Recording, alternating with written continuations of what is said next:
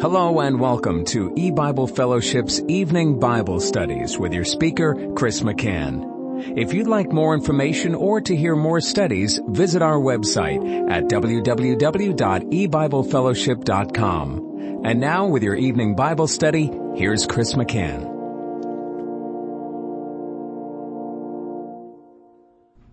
Good evening and welcome to eBible Fellowship's Bible study in the book of Genesis. Tonight is study number eight of Genesis chapter ten. And we're going to begin by continuing to look at verses eleven and twelve. Out of that land went forth Asher and builded Nineveh and the city Rehoboth and Calah, and reason between Nineveh and Calah, the same is a great city. And we were looking at um, the Assyrians, because Asher is the same name as Assyria. And Nineveh was the capital of the Assyrians. And in our last study, we were in Isaiah chapter thirty-seven, and we were reading of the army of the Assyrians that had encamped around Jerusalem.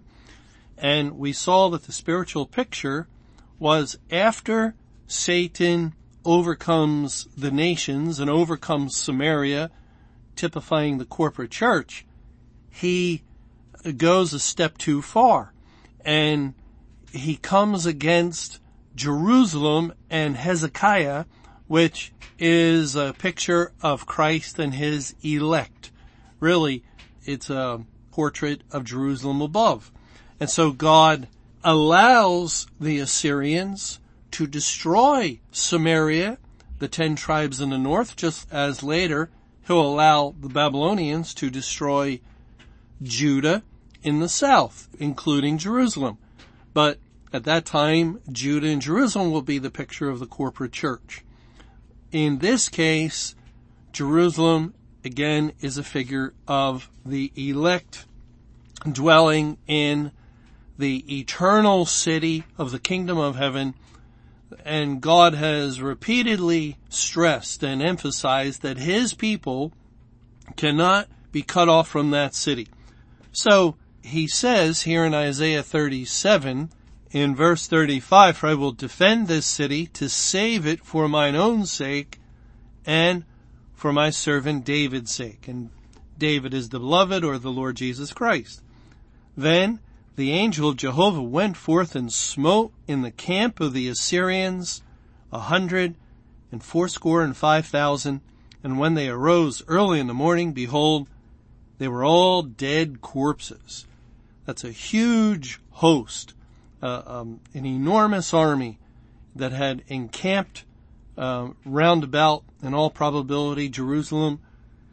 And it, it was frightening for Um, the inhabitants of the city, and how could they do battle with this army, especially this army that has won all of its previous fights, and and yet God enters into the battle, defends the city, fights against them. And again we see, just as we saw with Jehoshaphat taking his army of Judah into the watchtower of the wilderness, as they go out to meet that huge host of an enemy army coming against them. And they had no need to fight in that battle because the enemy destroyed one another. Likewise, the inhabitants of the city Jerusalem do not shoot a bow or shoot an arrow. They, they do not cast a spear. And yet they win a glorious victory over the enemy. Really, God won, but they're on God's side, so they won. And the Lord smote one hundred eighty-five thousand Assyrians. How exactly did they die? We're not told. It could have been um, a, a plague, a disease that spread from tent to tent overnight. And really, even when we read about plagues and diseases in the world, and there's been many of them, It, it takes time for these things to spread. It, it takes time for a plague to destroy a whole city where one hundred eighty-five thousand people. It doesn't happen overnight. And and therefore it was the hand of God. It was God intervening into human affairs for the benefit and protection of his people. And we see by the number of one hundred eighty-five thousand what's in view, because one hundred eighty-five thousand, first of all, breaks down to ten times ten and one hundred times ten is one thousand times five is five thousand times thirty-seven, and we get one hundred eighty-five thousand.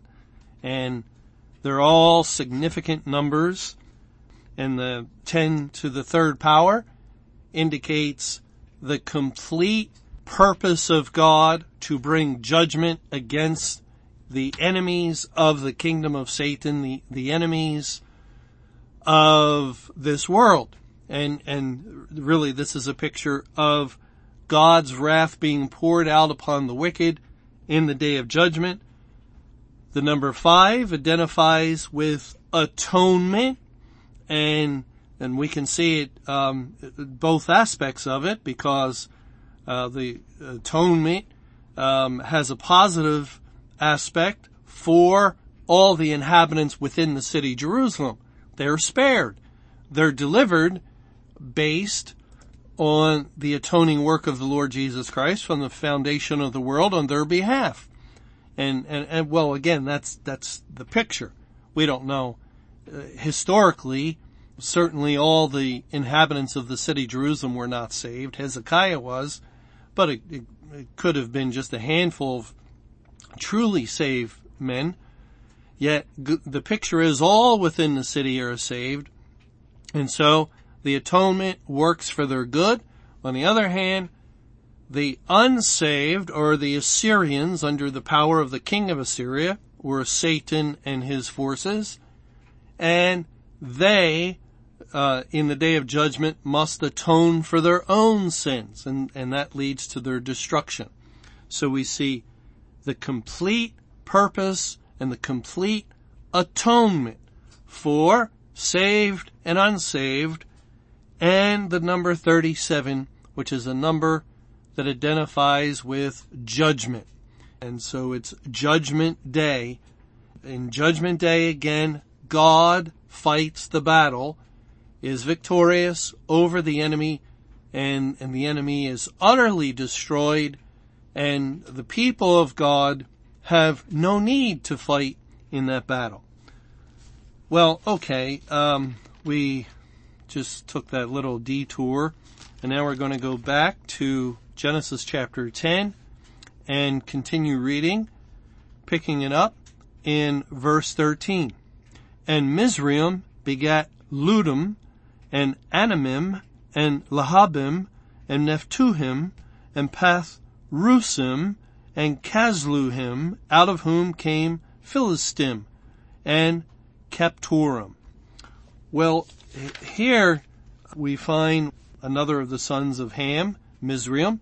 And remember, Mizraim, that Hebrew word, is translated um, a very well-known way other than Mizraim. It, it's the same word translated as Egypt or Egyptian. And we could read, and Egypt begat Ludim. And again, these kinds of statements in the genealogy are helpful to us as we learn background information regarding nations like Egypt that we'll read about again and again in the Bible. Now, Ludim is thirty-eight sixty-six in the concordance, in the Hebrew, and it's the same as Lydia, or the Lydians. In Jeremiah forty-six, it says in verse eight, Egypt riseth up like a flood, that would be same as Mizraim, and his waters are moved like the rivers, and he saith, I will go up, and will cover the earth. I will destroy the city and the inhabitants thereof. Come up, ye horses, and rage, ye chariots, and let the mighty men come forth. The Ethiopians, Cush, remember that, that that's the same as Cush, and the Libyans that handle the shield, and the Lydians that handle and bend the bow. So we see, as God is discussing Egypt or Mizraim, he mentions the Lydians. And, and that's because Mizraim or Egypt begat Ludim. And also in Ezekiel thirty, we read of Lydia, which is a related word. It's thirty-eight sixty-five in the Hebrew Concordance. In Ezekiel thirty, beginning in verse four, and the sword shall come upon Egypt, and great pain shall be in Ethiopia, when the slain shall fall in Egypt, and they shall take away her multitude, and her foundations shall be broken down, Ethiopia and Libya and Lydia, and all the mingled people, and, and so forth. So we, we find Lydia, Ludim, mentioned in association with Egypt because they're the son, they're a descendant of Egypt.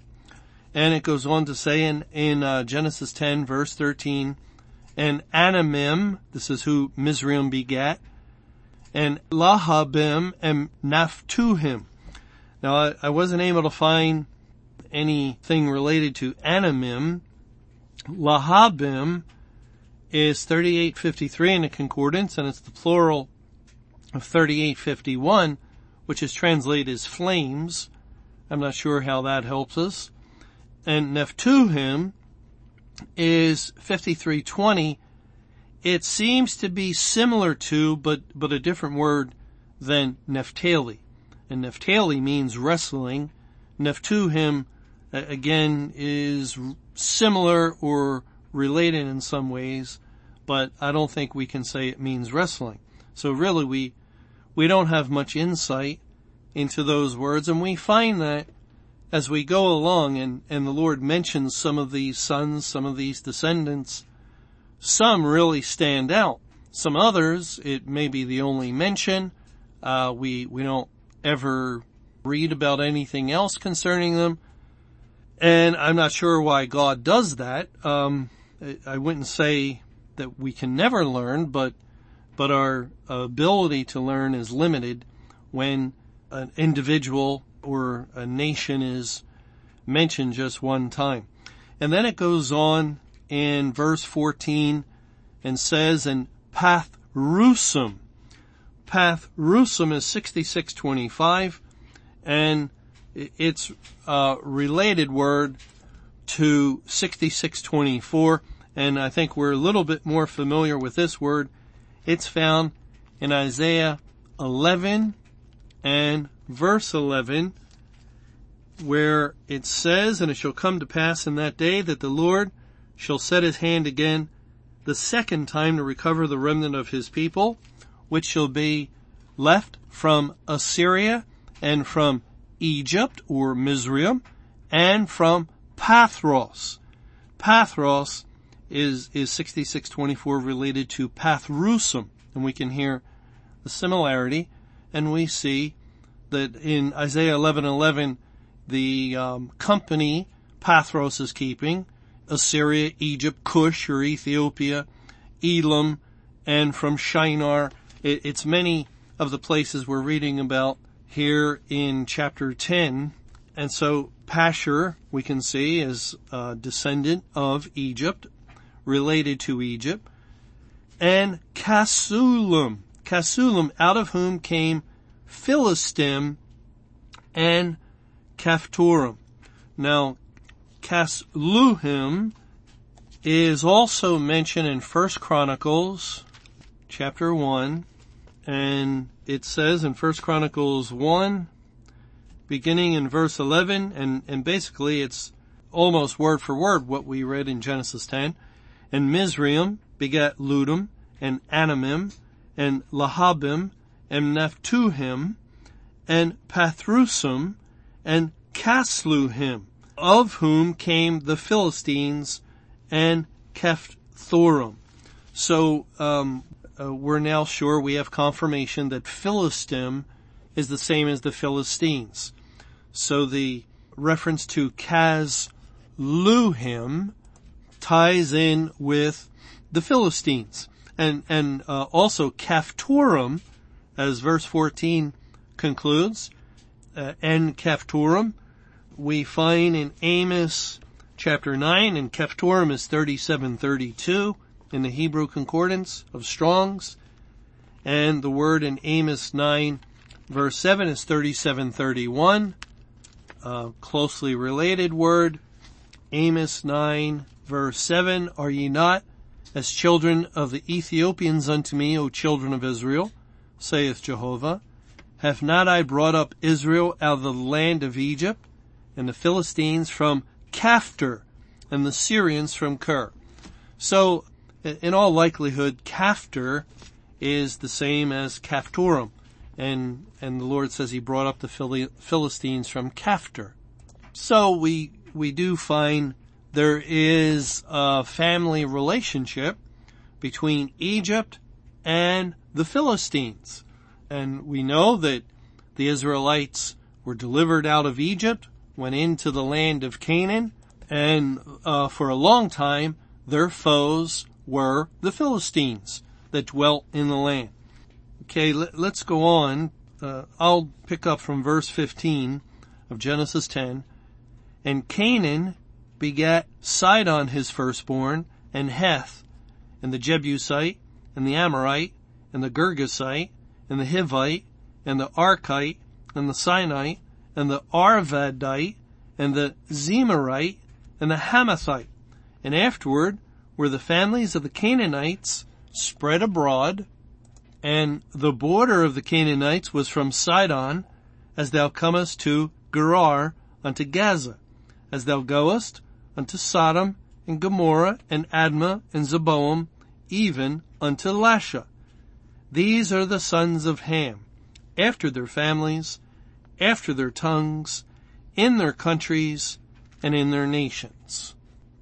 Well, at this point, the Lord is going to go into the history or the family line of Canaan. And remember, Canaan is a son of Ham. It was Canaan, after Ham failed to cover the nakedness of his father Noah, it was Canaan that was cursed. And Canaan, uh, the land of Canaan, plays a major role in Old Testament biblical history as well as the New Testament. And we find, actually not um, too far off from this point in the Bible, in Genesis chapter eleven, in verse thirty-one, it says, "And Terah took Abram his son, and Lot the son of Haran his son's son, and Sarai his daughter-in-law, his son Abram's wife, and they went forth with them from Ur of the Chaldees to go into the land of Canaan, and they came unto Haran and dwelt there." And here, when Abram leaves Ur of the Chaldees and enters into the land of Canaan, it is when he's seventy-five years old, and we know when Abraham was born was the year twenty-one sixty-seven B C. seventy-five years later would be the year twenty ninety-two B C, and twenty ninety-two B C is two thousand eight hundred ninety-eight years from the flood in forty-nine ninety B C. So a lot of time passes as uh, we enter into Genesis ten and then into Genesis chapter eleven with the Tower of Babel and uh, the the division of the continents as the earth was divided in the days of Peleg over um, two thousand years, twenty-eight hundred some years. And and Canaan, a son of Ham, we don't know the exact time when he was born, but as far as his descendants, it was under three millennium when they had uh, become well established in this land of Canaan that Abraham was leaving Ur of the Chaldees to enter into, and he would sojourn there for a period of time. And, and finally, after Israel went into Egypt and had spent a time of captivity in Egypt, God delivered them and gave the descendants of Abraham the land of Canaan. And they took over the land and they conquered the Canaanites. And, and some of the nations of the land of Canaan uh, will recognize. And these sons that are mentioned here in Genesis chapter ten, Sidon, Canaan begat Sidon. Sidon is also known as Zidon, or in the Bible it's the same Hebrew word, but the translators alternated. They could use an S for Sidon or a Z for Zidon. And uh, it, when we read of Tyre and Sidon, it, it's the same place, or it's the same name as Sidon. In Ezekiel twenty-seven, verse eight, the inhabitants of Zidon and Arvad were thy mariners.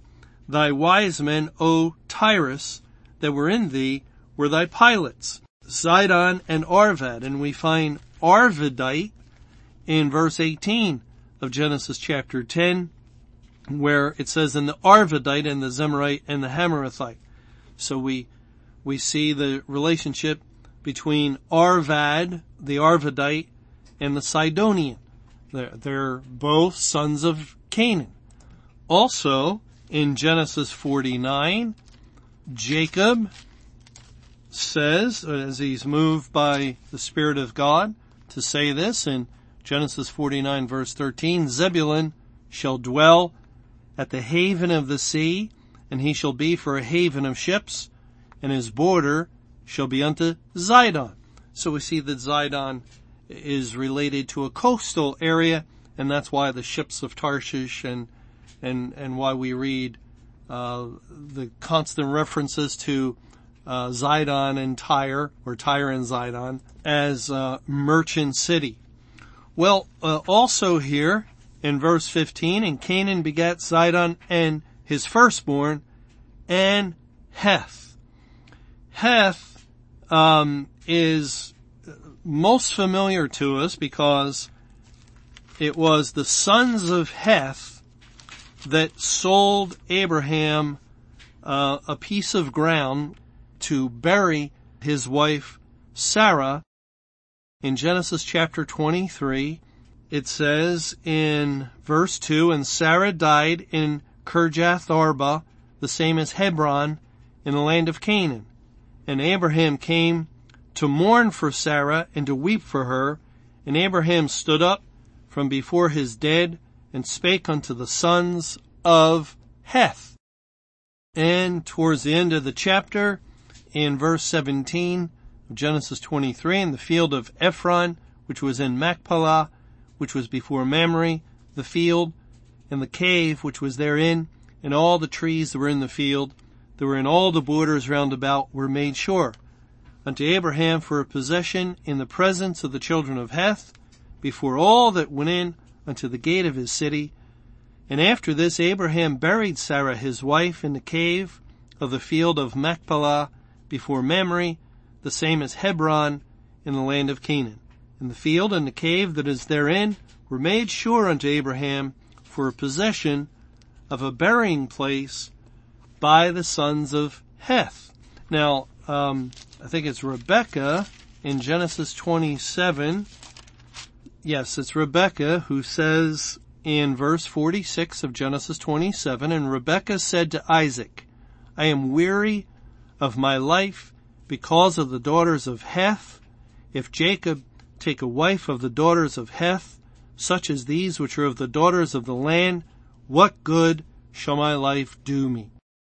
And this is a concern that Jacob's mother had, that he might become unequally yoked. And in the Bible, uh, really to be unequally yoked is for a child of God, a true believer, to be married to an unsaved person, a person of the world.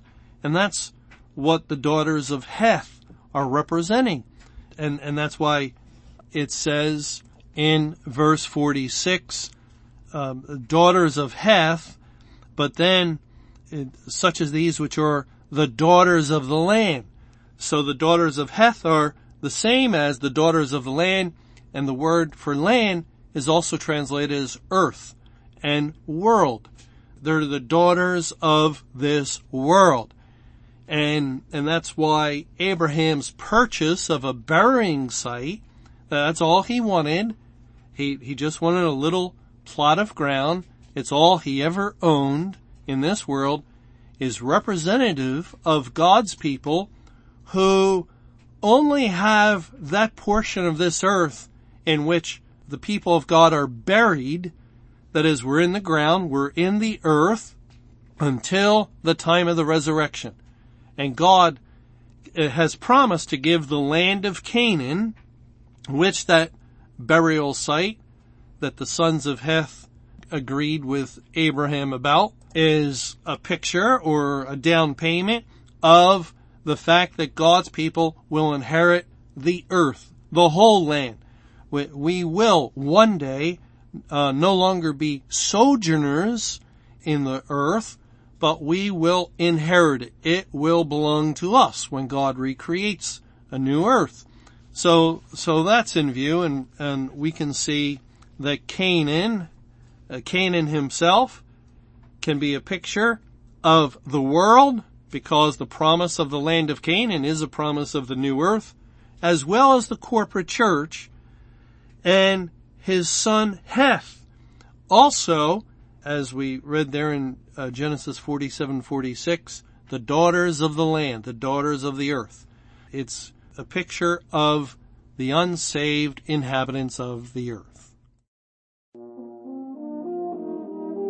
Thanks for joining us for eBible Fellowship's Evening Bible Studies.